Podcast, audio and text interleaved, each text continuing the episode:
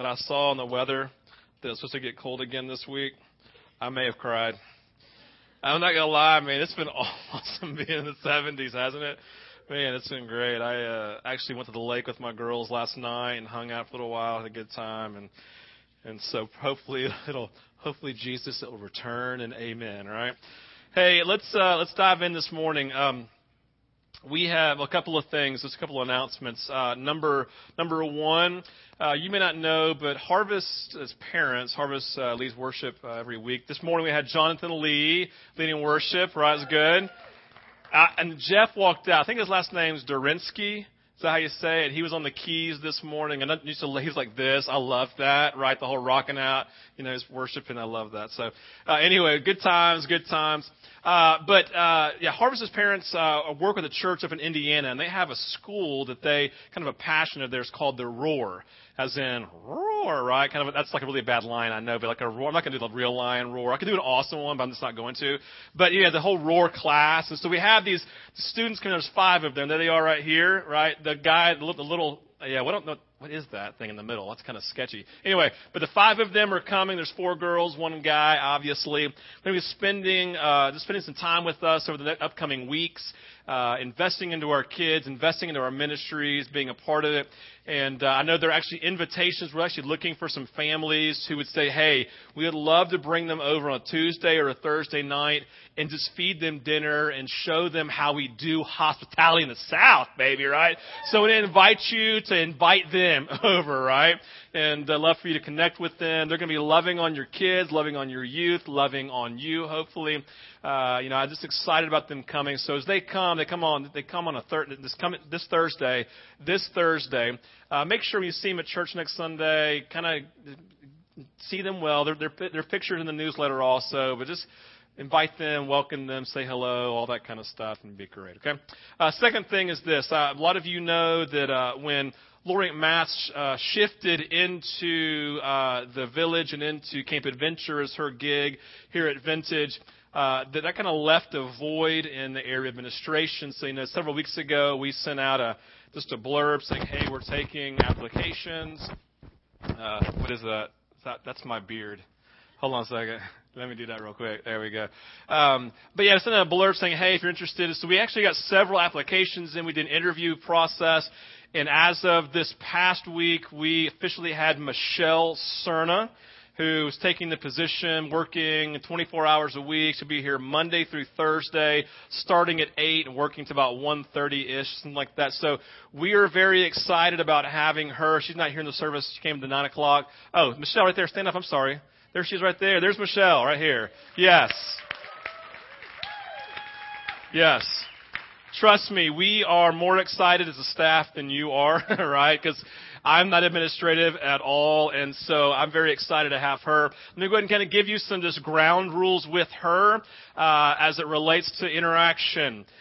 For up to this point, a lot of your questions as it relates to everything vintage have gone to my wife or have gone to Lori. And I'm officially releasing them this morning from that duty and responsibility and now wonderfully putting that responsibility and duty upon Michelle's shoulders. So if you, yes, so if you have questions, that's right, Scott McMahon's like, yes, right? So if there are things that you need, questions that you have, I would ask that you would please go to Michelle with that, right? One of the th- greatest things that she's said so far, right? Just one of the many, many things she's done, but one of the, the most exciting things that she said the other day was this.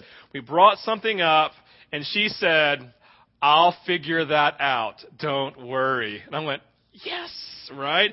So she can't answer your questions immediately. She will say, don't worry, I will figure that out and get back to you, okay? So with that, we're very excited and uh, you can be sure to welcome her, all that kind of stuff. She's a part of Vintage, has been for the last six months. Is that correct? Almost, sorry, six months to a year, right?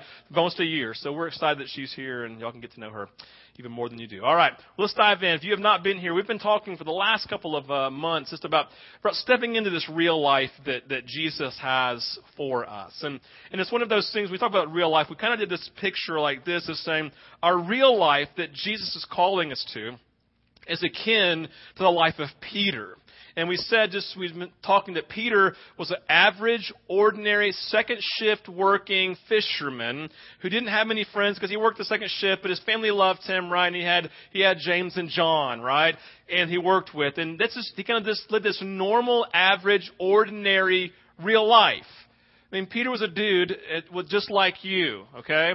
And he lived his life until all of a sudden one day Jesus stepped onto the scene interjected himself into Peter's life, and then four years later, we said his shadow was healing people. Well, that's kind of crazy, right? From average ordinary to shadow healing people, but here's the deal. Peter's still just a dude, right? He's still just Peter. But something happened in his life with Jesus interjecting himself into it that Peter went from living this ordinary real life to this extraordinary real life. And we've been talking about this, this goal that Jesus has for each of us to move in our lives to lead us to our own extraordinary real life. It may not look like Peter's. Our shadow may not, be, may not be healing people, but God is calling us to do something, whether it's small in the world's eyes or something big in the world's eyes, doesn't matter. Whatever it is He calls you to, if you are, if you're obedient to Him, then it's extraordinary in His eyes, we said. And so that we're on this journey then to the extraordinary real life, and we said, we said it's a long, lengthy journey, right? If we take one step in the next year, praise God. If we can take one step towards it, that's awesome, right? One step towards Jesus is better than zero steps or no steps or steps backwards, right? So we're thankful for any steps. And so we said last week, let's just tell stories, and we did. We had people tell stories about what God was doing. The entire service was about telling God stories and how He was moving. What we came away with, kind of a nutshell, was number one, people feel really loved by God, right? Number two, people are really, really struggling in life, but God's with them. And number three, God has really broken through in some people's lives when they were in their difficult moments and they just wanted to give thanks and praise and honor to Him. And that's basically the nutshell, right? And that's kind of what it looks like to be an extraordinary life, to live our, to live, to live our life. We have these things that are going on, we have these issues we face, and we have the breakthrough. And we could be in any one of those places. This morning, some of us were like, this is the best day ever. And some people were like, this is the worst day ever, right? And somewhere in the midst of that is the, is the journey journey of the extraordinary real life. Right? One of my biggest pet peeves at being at church, honestly, is that everyone has to act like everything's perfect. right? Doesn't that just get on your nerves? Don't you hate it when pastors tell you how great they are in the sermon? Basically, they present themselves in this story as if they're like phenomenal and wonderful and the best thing since sliced bread. Like I had to wake up this morning and apologize to my wife because I was not nice for like the last 36 hours. True story, babe?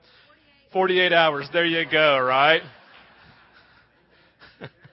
you know what I'm saying? And my point in all of that, it's like, and I had to just come to the before the Lord this morning and repent and say, God, I've been a jerk. I haven't been nice to my family. I haven't been nice to my wife, my kids. I mean, it's just been brutal, right? If I've been mean to you, I apologize to you and I apologize to the Lord already, okay? But it's this whole dynamic going down in the midst of our journey, in the midst of moving towards our real life. I mean, we're all sorts of different places. And we have ebbs and flows and ups and downs and all sorts of things like that. And so we said in the midst of this journey of our real life that sometimes, like sometimes I would say this, sometimes we just need, we need an awakening moment. We need like this encouragement to continue on. Because I don't know about you, but running the race set before me with my eyes on the prize of Jesus, sometimes when I run, I get tired and just want to stop. Like, you know, I've run like, I don't know, three times in my life. And every time that I've done it, those three times, literally, it's, it's been more than that, like four maybe, but, but every time I run, right, I start out and I feel so, I feel awesome right? I feel awesome, one, because I'm actually just doing it, right? Like, yes, I'm not the lazy bum on the couch right now. This is awesome. And so I make sure, hey, hey, when I'm running by, like, look at me, look at this guy, right? And so I'm feeling really good about myself, and I'm actually feeling pretty good physically, because it's like, it's just good to get the heart pumping, juices flowing, that kind of stuff. But man, like, I run like 50 yards, and I start to go, oh, why am I doing this, right? Because the, what happens? You start running, you're going well, you're running the race set before you, and then all of a sudden, reality of life, reality of how dumb it is to run, kind of sets in on you, and you're thinking to yourself, I'm miserable, right? Why am I such an idiot? why did I leave my phone at home? Because I called my wife. She could come pick me up. Because seriously, I'm dying. It's true story, right? And so anyway, I'm sitting at this whole deal.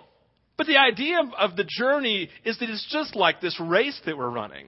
Honestly that we start their journey. We got super excited. January, whatever, we started here on Sunday, and I was like, going towards the real life. And all of you are like, that's the best sermon ever. And I'm like, thanks, and let's do this. Like, yeah, right? And how many of you are still as excited now as you were then? Don't raise your hand. There you go. Thank you. Look at him. Yeah, it's my band right there, right? No, seriously, we're like, because you're not you're not going to get tired. You've just maybe gotten distracted. Right? Stuff's just kind of popped up.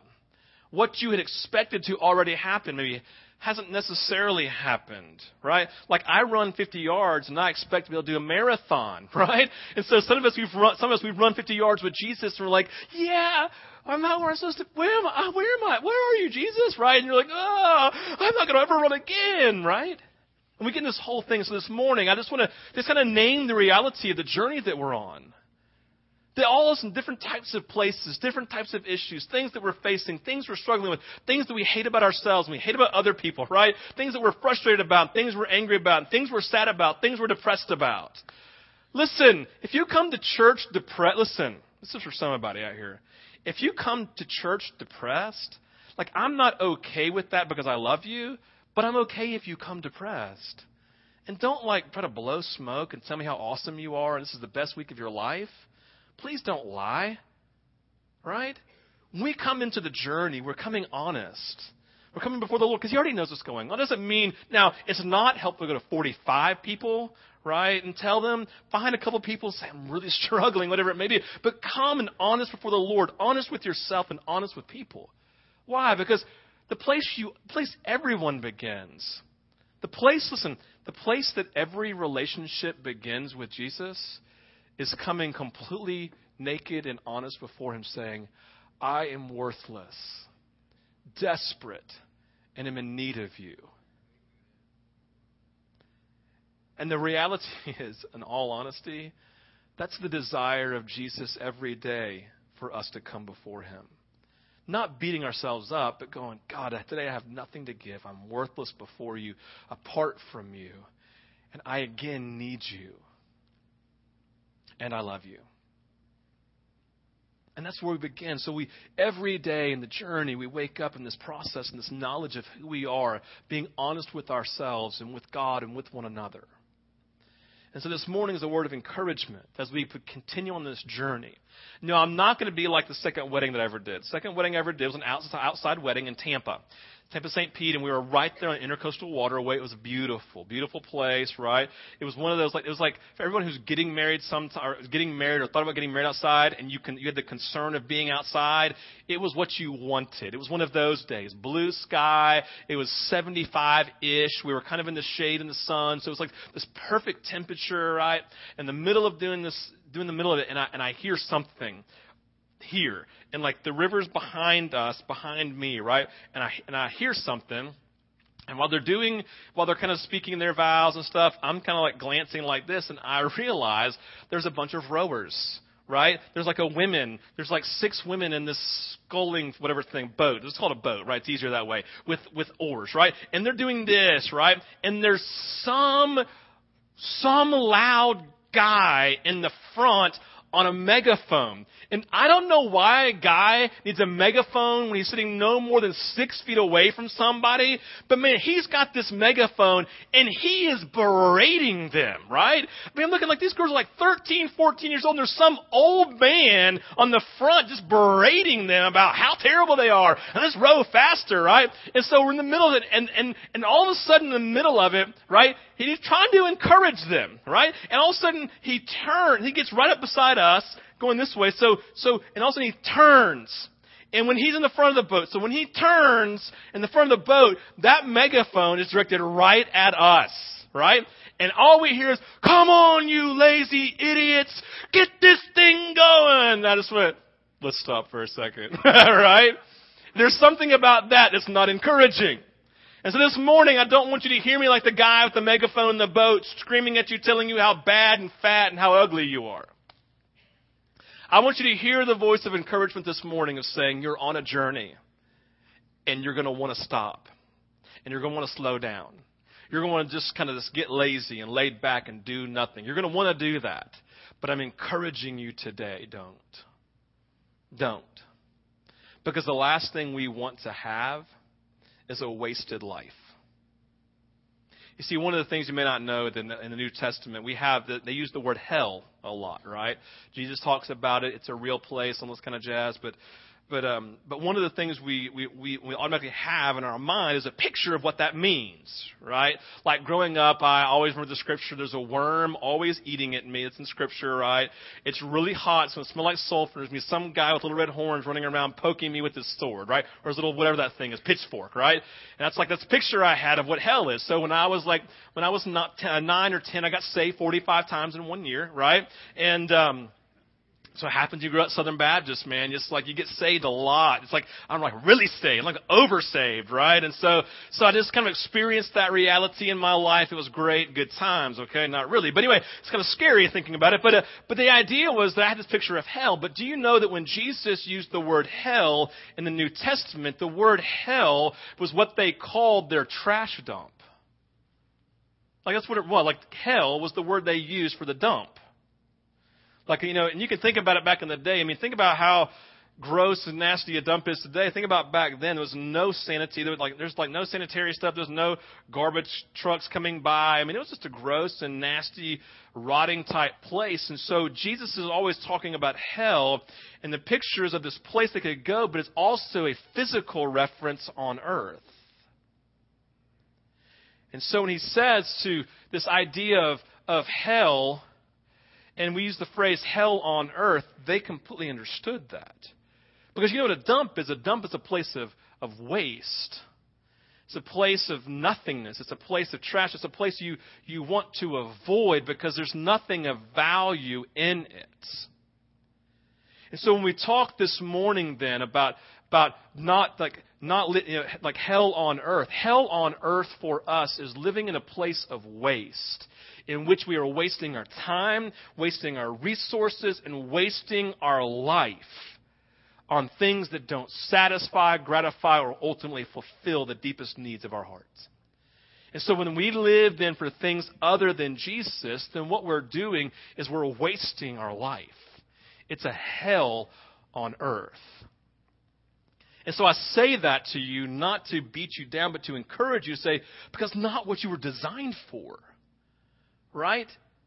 It's like I just, my, I just, uh, you know, I've got this boat that I'm, I have, my dad and I bought together for the purpose of reselling. It's like this boat has a 250 horsepower Yamaha on the back, right? I've got it sitting out back because I don't want to leave it anywhere. It's not anywhere to store it yet. It's 20 foot Ranger, beautiful boat, right? Loving it. We're to sell it together and make some money. It's how I make money on the side, right? Now, if I go out on this boat and I hit the throttle and I put it in idle, and my, my kids, we went yesterday, and the kid's like, go fast, go fast. Like, no, that's as fast as it goes. And I'm doing two miles per hour, right? Like, I'm completely wasting the power and the energy of 250 horses that will give them push this boat about 73 to 75 miles per hour. But no, I'm just like putting along, right? Wasting the power that's there. And what I'm going to get at this morning is basically you are all at least 250 horsepower Yamahas. Can I get an amen from the fishermen? Seriously. And that's the movement we're moving towards in the context of our real life. So last week we looked at, at the very end, I named for you Romans chapter 12, verse, verses 1 and 2 very familiar. I'll read it to you again. It says, Therefore I urge you, brothers and sisters, in view of God's mercy, to offer your bodies as living sacrifices, holy and pleasing to God. This is your spiritual act of worship. Do not conform to the pattern of this world, but be transformed by the renewing of your mind. Then you'll be able to test and approve what God's will is, His good, pleasing, and perfect will. I don't want you to lose sight of the first verses. And I urge you, brothers and sisters, in view of God's mercy, just leave it up there for a little bit, Hayden. In view of God's mercy, for, we said last week, chapter 1 through the end of chapter 11 is all an expression of God's mercy through Jesus to believers chapter 1 through 11 is an expression of Jesus' love for us, of his movement in our lives, the, the fighting that he does for us, the way that he loves us and encourages us. He says, oh, and Paul says, what a wretched man I am, who will save me from this life of sin? Thanks be to God, Jesus will. I mean, it's this beautiful picture of the work of Jesus. And so he comes, he says, now, now. Everybody, he says, guys, stop, stop. Let's look back real quick. Let's view God's mercy. Do you see it? We've just talked about it. We've just expressed His mercy, His mercy and how good it is now. In view of that, give Him everything. You see, mercy. Mercy is defined as the compassionate disposition to forgive someone or to offer aid, assistance, or help to someone in need, right? Mercy this in view of God's mercy, right? In view of it's God's mercy. What's His mercy? It's His compassionate disposition to forgive us, to offer aid and assistance to every single one of us because every day we live in desperate need. So in view of what He's done, in view of what He's doing, offer yourselves as living sacrifices, right? I don't want you to miss the urging of Paul this morning. He names the work of Jesus in chapter 1 through 11, and he says, now I urge you to respond. I urge you to respond. Scripture is very clear. We can never earn God's love. We can never earn our salvation by any of the works that we do. But Scripture, listen, Scripture is very clear that we are going, if we are going to follow Jesus, it does require action on our part. That if we're going to follow him, it requires an action on our part. We see Paul urging them in view of what God's done. Now, offer your bodies as living sacrifices and do not conform to the pattern of this world. There's an action part too. We see Jesus, very, very simple verse in Matthew 16, 24. You probably heard it before. Jesus speaking to his disciples and says this, Whoever wants to be my disciple must deny themselves. Action number one. Action number two, take up your cross. Action number three, right? And follow me. So I want you to just to recognize this morning, and again, I want you to recognize that in the journey that we're on of discipleship, we can't earn salvation, right? We can't earn His love. We can't earn anything from Him. But the response for those who are legitimate disciples, followers of Jesus, that our life will be an expression of action in pursuit of Him. How many of you can't have a relationship of any form or fashion without some level of pursuit of going after the person that you're in a relationship with? Whether it's your spouse or it's a friend. Listen, you can't have a friendship with somebody unless you're calling one another and talking. You can't, it's not a real friendship. Real friendship is based on communication, interaction, doing stuff together, hopefully going fishing together. It'd be fantastic, right? So you have some level of action. And so Paul's urging this. Jesus is making it very, very clear here. So in the light of becoming a disciple, one thing is, of Jesus, one thing is clear. Jesus' actions on behalf of his people always deserve a response. Jesus' action deserves a response. Not trying to prove anything, not trying to earn anything, but his pursuit of us, right? We love as an action. Why? Because He first loved us. There's always a movement of Jesus that requires a response. Go make disciples. It's a proactive action. And so we see this nature, right? But the problem for us, in the nature of, in this midst of, of giving our lives as a living sacrifice, the problem we face in the, in the context of taking up our cross, right, of, of denying ourselves, taking up our cross and following Him, is this denial of this, this picture of being a servant, serving Jesus, being obedient to Him, right? Denying our desires, denying self, but, but still living in, in, in that producing joy. Because I don't know about you, but I recognize the culture that we live in being one in which people are always demanding happiness. They're always demanding contentment. They're always demanding something that they want. But the picture that, that Jesus is creating here, right, is the it goes it's a, it's it's counterintuitive to our culture. He's saying he's saying deny yourself, take up your cross, follow me, right? Don't conform to the pattern of our culture, right? I want you to don't don't live for yourself, but deny yourself, take up your cross, right? There's a living sacrifice, holy and pleasing to God. I mean, we understand this, it's this counterintuitive. Think about it. If I come, if I came to you and say, listen guys, I want to take away your car, your house, your friends, your TV, your books, your hobbies, all those types of things, because it's going to bring the greatest joy to you in your life, you would think I'm crazy. You go, what? Whatever. And you turn around and walk off. Because you recognize that in your life, the things that you have, they produce a level of joy. And there's nothing wrong with that. God has given those things to us for the purpose of enjoyment. But you know, the problem with our culture is that we begin to put all of our joy and contentment and satisfaction in the things and the stuff this world offers, conforming to the pattern of this world.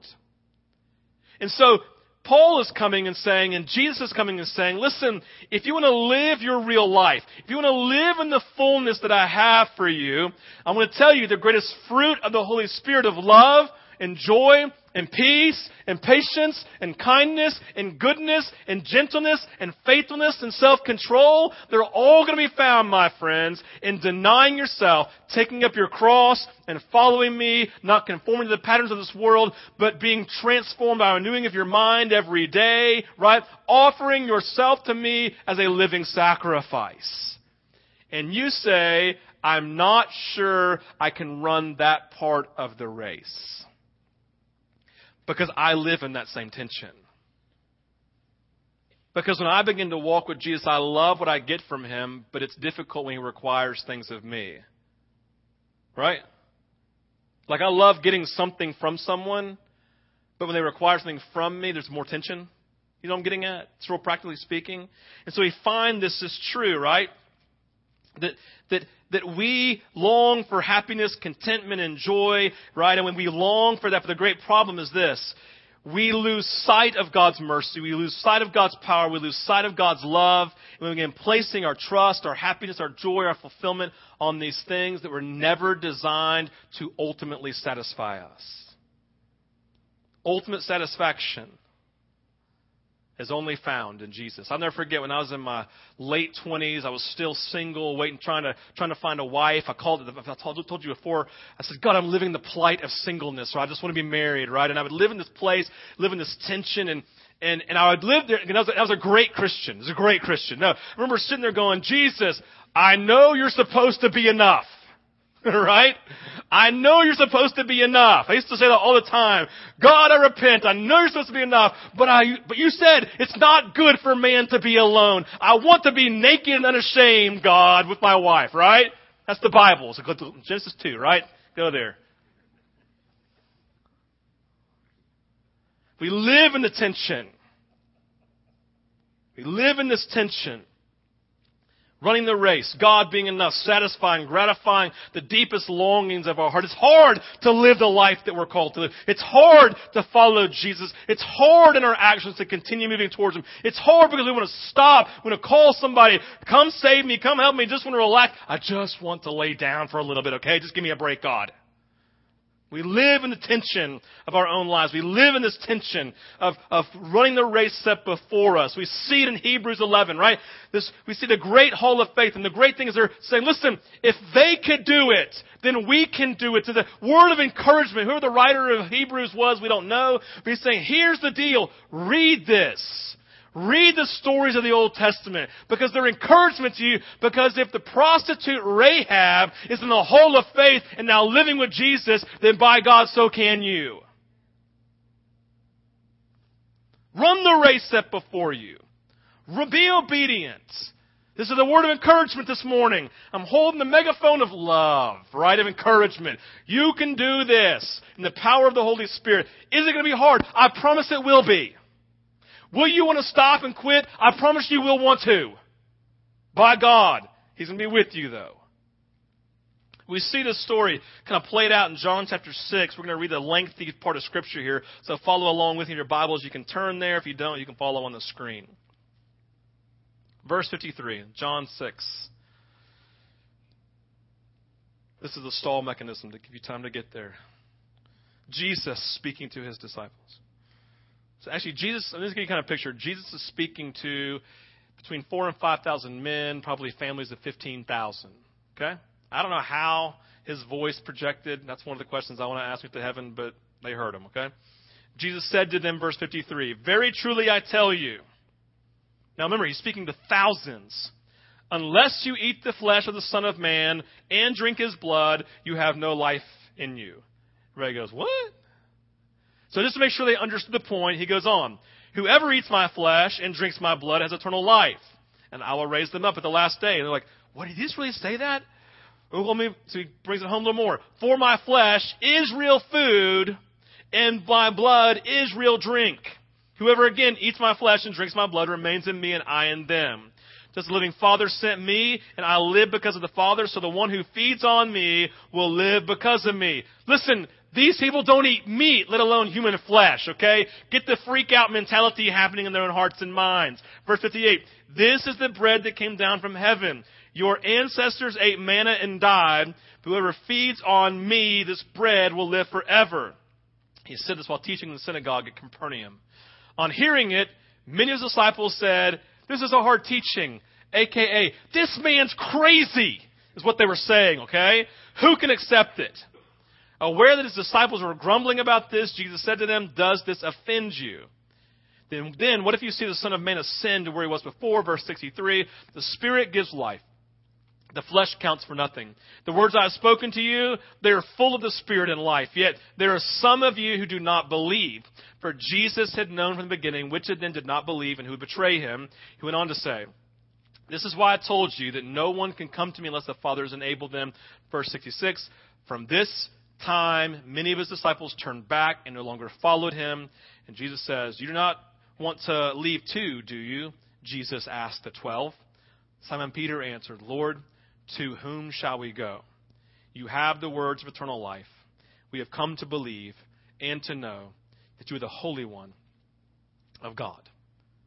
Now, obviously, a lot can be said here, like eons of things you could speak about. And I want you to recognize here, Jesus is not encouraging cannibalism. All right, this is, my friends, is, an, is a it's a metaphor of teaching called a figure of speech. Right, a metaphor to help you understand something. All right, and so Jesus is speaking in this metaphorical language, trying to make a point, and he comes in and he knows the the words that he's speaking. They are he's talking spiritually in nature. We see it in verse 63. Right, the words I've spoken to you, they are full of the Spirit. So what he's coming at, he's making this point, right? That, that unless we eat of Jesus, as we spiritually partake of Him, as we every day look to Him for our sustenance, every day cry out, God, I need more of you today, unless every day we say, God, I am broken in need, I need you, come and meet my needs, come and fill me today. Unless every day we, we are coming before Him and eating on Him, He's saying the idea of every day He's the bread, every day He's the manna. It's not a physical manna, it's a spiritual manna that we can eat of Him, eat of knowing Him, eat of reading about Him, pray to Him, and know Him. And so the problem is this. In the context of their journey, listen to this. In the context of their journey, the thousands, the thousands who were coming, do you know why they're there? because they expected Jesus to feed them physical food again. The four and five thousand been feeding. Uh, he's already done it. He's already done the miracles, both of them, in case you were wondering. He's already fed them twice. He's done the feeding of the four thousand, the feeding of the five thousand, and they're all following him. Why? Because they're all living in poverty. They all don't. None, most of them don't have food, so they're following Jesus for one reason: for what they can get from him. You can't miss that. The only reason they followed Jesus was so what they could get from him. And so because Jesus is not, he wasn't looking for a mega church at the time, he had four or five thousand, he said, well, it's time to, it's kind of cut loose those who aren't really following me, who aren't really committed. So, he tells them four times, good Jews, hey, if you're going to follow me, you're going to eat my flesh and drink my blood. And they all freak out. They all turn away and they all leave, except for the 12 and maybe a few others we don't really know, doesn't really say. And what I, part, what I, what I take from that is I'm running the race. I'm getting lots of great stuff from Jesus. He's making me feel better about myself. Lots of people are getting healed and we're telling crazy stories of, of demons being cast out. We're telling crazy charismatic stories of legs growing and eyes being open, right? We're seeing crazy things happen. Look at the masses. This is probably the Messiah. Oh my gosh, this is so much fun. This is so great. And Jesus comes and says, hey, by the way, if you're going to follow me, have to go against everything that you believe about meat and about blood. You have to eat it and drink it. And they immediately, without questioning him, figuring out what he meant, they turn and they leave. And the disciples come back and they have a conversation. In the midst of this time, in the context of their relationship, he talks about him being the bread of life. He brings understanding. Why? Because later on, he institutes the Lord's Supper. My friend, this is just a precursor to the Lord's Supper. He's, it's a foreshadowing of what's coming. This is my body broken for you. Take and eat. This is my blood poured out in the wine. Take and drink and do this in remembrance of my love, my compassion, and my mercy on you. You see how so often when Jesus does something or allows something allows either does something or allows something to happen in our life that offends us, we immediately turn and we run off because we stopped getting from him what we thought that he was supposed to give us. But we have whole theologies in church today saying God's primary purpose in life is to make you happy. What? Find that in Scripture. You can't.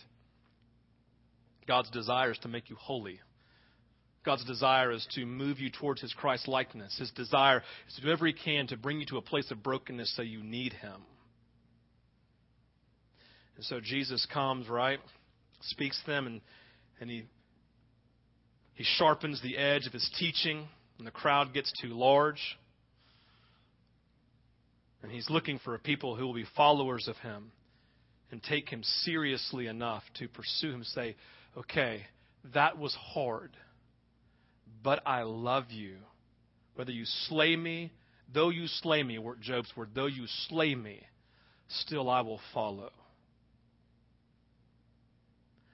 Though I go through the shadow of death, I will fear no evil. He didn't say, though you keep me from the shadow of death and never allow it to come face to face. He says, though I walk through the valley of the shadow of death with it right in my face of complete misery and difficulty and hardship, I will still follow.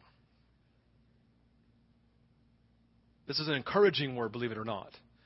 Because there, there's not just one megaphone in your life screaming at you. I have lots of megaphones. And sometimes they're calling me to do things I know I shouldn't do and telling me I am terrible and that I'm awful and that I'm nothing and that I'm worthless. And by God, I want to make sure I'm hearing the voice of encouragement saying, It's going to be hard. It's going to be hard. It's going to be hard, but in view of, but take a view of His mercy, His compassionate disposition, always moving in your life. See, isn't the great tragedy of our life that we actually forget that the cross and the resurrection happened?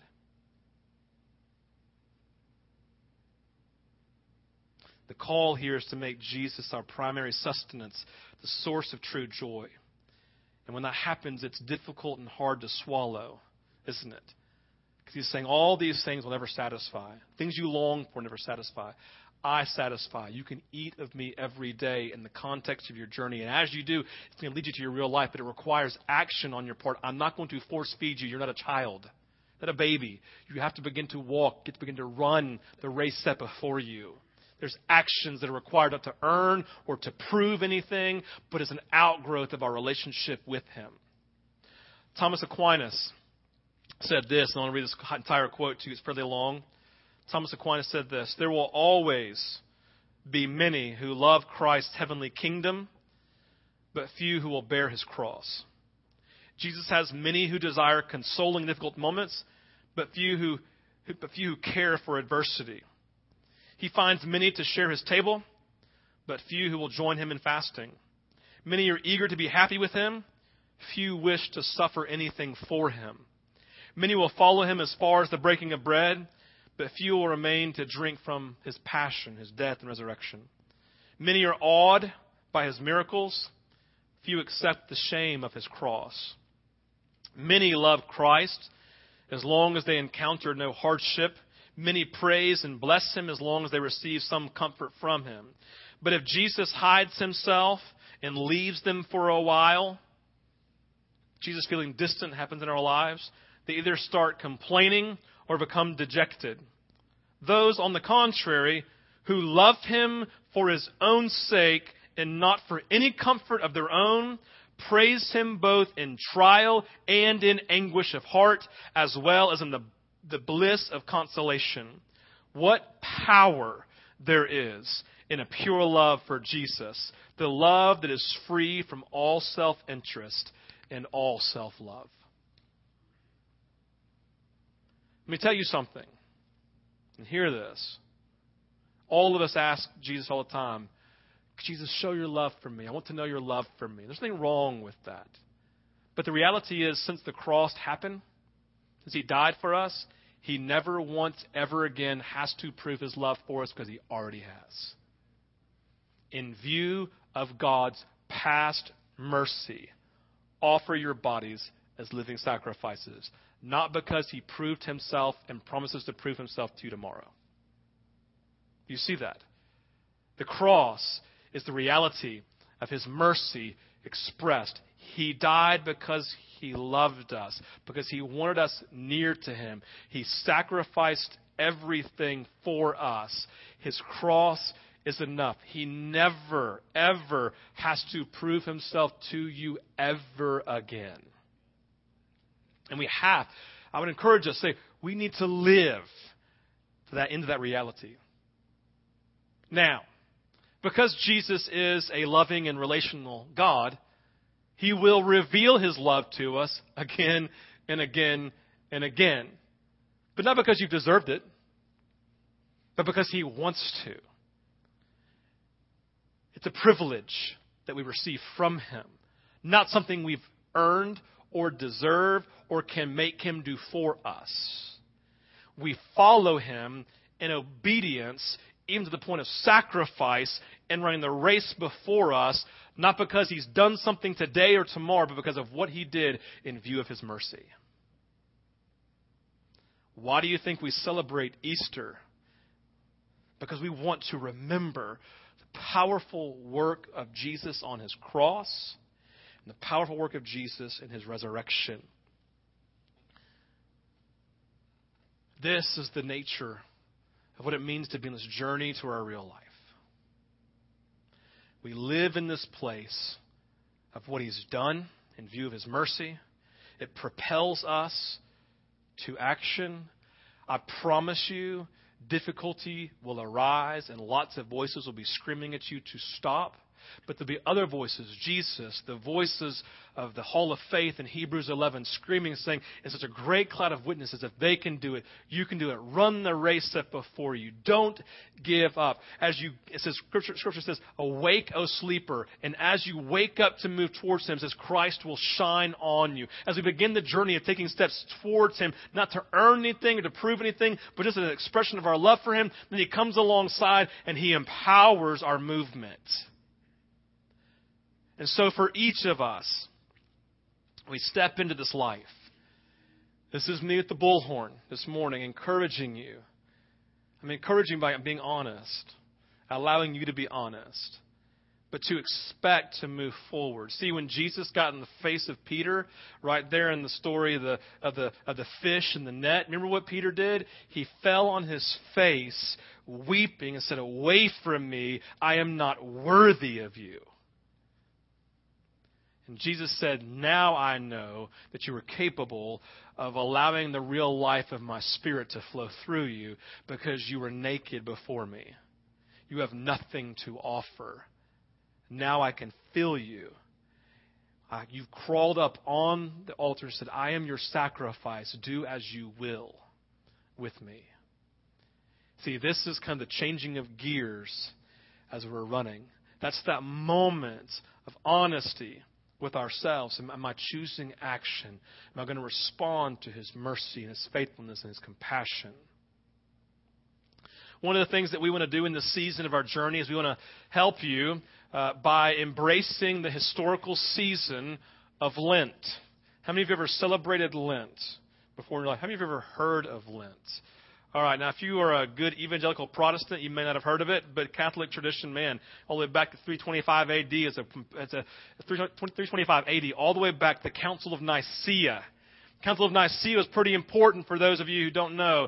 It was when we said, yes, as a church, the Trinity is what we believe, right? This is, yes, we're 100% God equals God, Holy Spirit, Father, Son, right? So right after that, they said, all right, one of the things that we want to do to, we want to have a, a season of preparation season of preparation for those who are getting baptized, right? For, the, for these new converts, those who are following Jesus, have a season of preparation. And it's going to be in springtime. And that's what Lent means. Lent means springtime. And the idea is pretty simple. In this season, of Lent, the season of spring. Spring, what is spring? Spring is when life births from the darkness and death of winter, right? And so here's a season of preparation. We're living this place over here. We're preparing ourselves for resurrection. We're preparing ourselves for spring and to step into the fullness of life. And so the church began to embrace as a 40 day thing leading from Ash Wednesday to the night before uh, Easter as a season of preparation, a season of action, a season where the people of the church, right, there was a few things they would do. They would, they would uh, progressively fast. They would pray. They would search out for sin in their life and repent or turn away from it, ask for forgiveness, and then they would find the poor living around them and give to the poor. There was this contentional pursuit of recognizing here is the shadow of death defined by the winter of my own life, and I'm now preparing myself in the season of Lent to take steps towards Jesus, right, in, in view of His mercy, and allow Him to bring new life in Easter, in springtime, and preparing myself for that. So when Easter comes, we launch ourselves into the reality of resurrection. Resurrection, my friends, resurrection life is the same thing as a real life. That's all it is. Real life equals resurrection life. Look at the life of the disciples post resurrection, post coming of the Holy Spirit. That defines the real life. Crazy things happened. I want all of them for you. I want to step into the real life. And so what we're saying in the season of Lent, that's why we're doing DNA groups, guys. Because I don't know about you, but when I run with someone, I usually run better. I usually run better. One time I had to run with these two girls, right? They came over and were watching our girls, and they're babysitting. I got home, they said, "Hey, we're going to run through your neighborhood because it's really flat. Do you mind if we run here?" This is in Orlando, and I said, "They said, yeah." And they said, "They said you should run with us." And Randall goes, "Yeah, you should, Steve." Right? That was her nice way of saying you're out of shape. And so I said, "Sure." I'll run with you. I was like, oh my gosh, I've not run in four years. This, I said, how far are you going? Like, go like about a half mile. Then we're going three miles. I'm like, oh my gosh, Jesus. So of course, in my pure maleness, I said, yeah, and I'll beat all of you, both of you, right? And so I'm out there running this race set before me, and I'm like, I'm like the whole time I'm like, don't breathe hard. Don't breathe hard. Pretend like it's not a hard. And you're like, about two miles in, like, me, you're doing great. I'm like, mm-hmm, mm-hmm, like that, right? It's easier to run with people. So we've created DNA groups. We've created DNA groups. All those DNA groups are intentional people, two or three other people who are running the race set before you so that you can grow and be discipled into Christ likeness, be nurtured in your talents and in your gifts, and to hold you accountable to run the race set before you. Is, do you have to do it? No. But man, it's an opportunity to get people to run the race set, with, set before you with you because it's just easier to run with people. Listen, it's hard to run by yourself and to stay true to the course. It's hard to be a lone ranger. It really is. It's hard to be a lone ranger. So, in this, we want to encourage you sign up today. Sign up today. Get signed up. It's real simple. Like I said last week, it's just like going on a date. Hey, You want to be part of my group with me? And they can say yes or no. All right? They can say yes or no. And if they say yes, great. If they say no, there's plenty of more fish in the sea. All right? So, seriously, you can go sign up. You can get connected. We'll help you in the ideas every week. In the season of Lent, we're going to hand you something. It's a tool.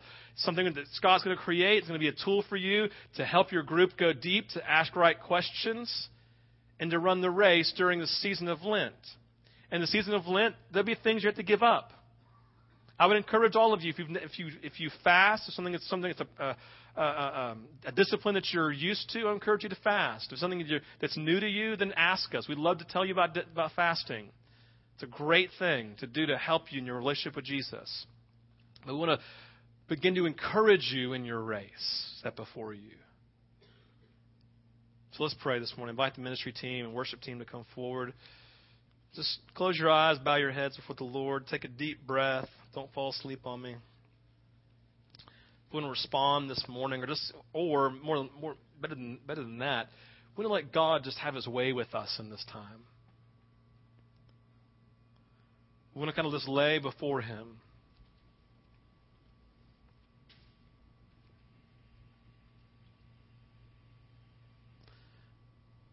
The proper stance before God, and I said this before, is written by Henri Nouwen in his book, In the Name of Jesus. And he said, I believe that tomorrow's leader, effective leader for tomorrow, will be those who stand before God naked, saying, I have nothing but you.